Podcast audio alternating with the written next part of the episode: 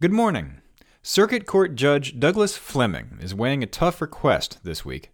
Prosecutors in the case of Tristan Schultz, the infant killed in a crosswalk last August, want the jury to visit the place where Tristan died. For Thursday, July 20th, it's your Loudoun Now Morning Minute.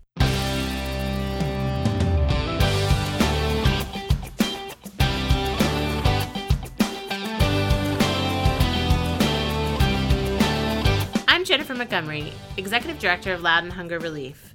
Loudoun Hunger Relief, formerly Loudoun Interfaith Relief, is the largest food pantry in Loudoun County. Last year, LHR provided 1.2 million pounds of food to more than 11,000 Loudoun residents. 40% of the people we serve are children. LHR distributes food to families six days a week, year round.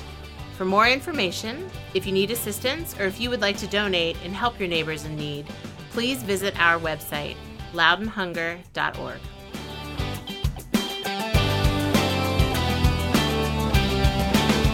Thanks for being with us. I'm Renss Greene.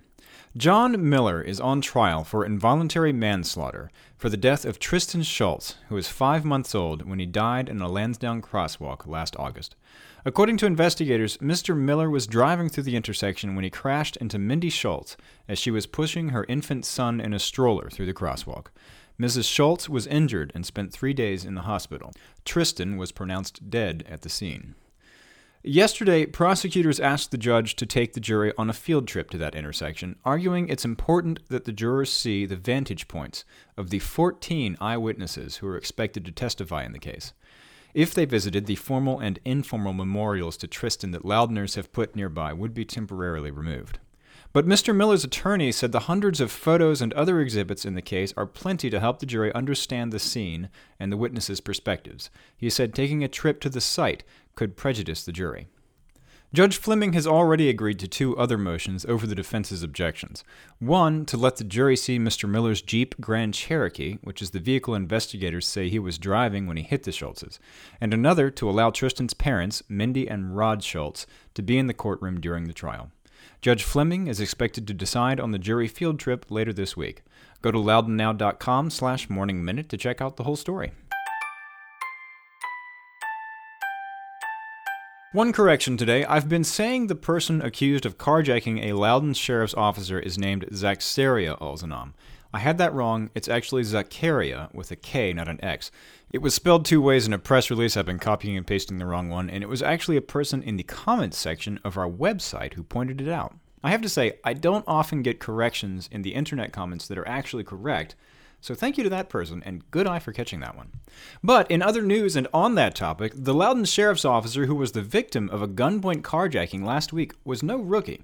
He was a senior officer with command responsibilities, according to multiple anonymous sources in law enforcement. I won't spend too long on this one since we've already recounted a lot of the strange details around that incident, but you can check our website or this Monday's podcast for the whole thing.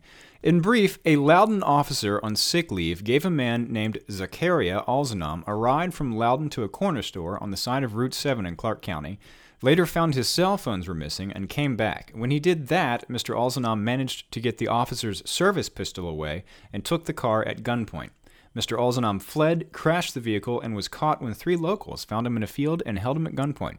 The Clarke County Sheriff's Office got the first call about the carjacking at just after 4 in the morning. On the other side of the police news coin, how do you make an assault charge even worse? Answer When the deputies show up, fight them too. Deputies were called to Central Station Drive just before 1 a.m. yesterday to investigate a reported assault. According to the sheriff's office, they found Noland Moser inside a restaurant.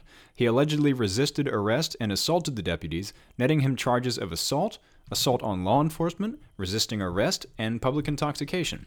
He was taken to the hospital for minor injuries and then transported to the Loudoun County Adult Detention Center, where he's being held without bond. Okay, just one more bit of not so good news, and then I've got a bunch of great news to finish this podcast off. I like to close on a positive note, as you know. Let's get through one more story. You and me, we're going to do it. People who fell ill after eating at a Chipotle on 777 Road in Sterling are being encouraged to contact the health department. The investigation continues into an outbreak, apparently of norovirus, among at least 13 people who ate there Friday and Saturday. The restaurant voluntarily closed Tuesday and is going through, in their words, a complete sanitization. This got national attention, probably because it's a Chipotle getting customers infected, but as you know, we try to inject some sanity into things here. This investigation is focusing on a virus probably spread by a human carrier rather than a problem with the food supply chain. Last year, the company had an outbreak of E. coli, which affected restaurants in 14 states. This one seemed to be just this one restaurant. Okay, guess what?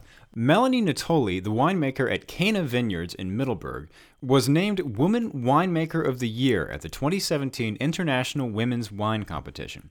She shares the award with Amy Sunseri, who works in California.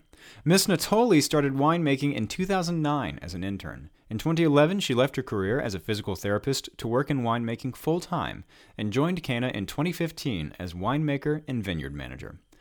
Natoli's best showing at the wine competition was Cana Vineyards Envy Sweet Vermouth, which earned a double gold medal, Best of Class designation, and Best of Show in the Dessert Late Harvest category. Cana Vineyards also won two silver medals at the competition for the 2016 Albarino and 2016 Ricchezza Tele. I'm I already know I'm going to have a correction on that tomorrow. And bronze for its 2016 Petit Manseng and 2016 Riesling. They were among more than 1,150 entries. The judges awarded 29 double gold medals, 54 Best of Class awards, and 6 Best of Show awards. Changing topics to good news about congestion, if you want to tell the county what you think about how to fix Route 15 north of Leesburg, there's a survey online until Monday at loudoun.gov slash Route 15. And Loudoun is about to hit a milestone. Loudoun County, say hello to your 90th public school. In just five weeks, 1,100 students from seven different schools will walk into the brand new Brambleton Middle School for the first time. The design is a first for Loudoun County Public Schools, and you can read about that and what Principal Renee Dawson has been doing to get ready for the school year at our website. Get the full story on all these stories, in fact, over at loudounnow.com. While you're there, check out our story about Andy Guzlan, founder of Andy's Pizza, who is working on opening a new Mediterranean style restaurant called Garden in the Gap on a centuries old site in Hillsboro. It's all at loudounnow.com. On today's calendar, there's a foreign policy brown bag discussion at the George C. Marshall House in Leesburg at noon. Cost is $5 and the topic is NATO. Dave Matthews Band cover band Crowded Streets is playing Brambleton Town Center tonight at 7 p.m. It's free to get in. And Black Walnut Brewery in Leesburg is hosting a charitable trivia night. 10 bucks per person, which includes a raffle ticket and a dollar drink discount and the proceeds benefit the Humane Society of Loudoun County. I call that a win win. Get the details on these events and check out the rest of the events calendar at getoutloudoun.com. Okay, have a great day.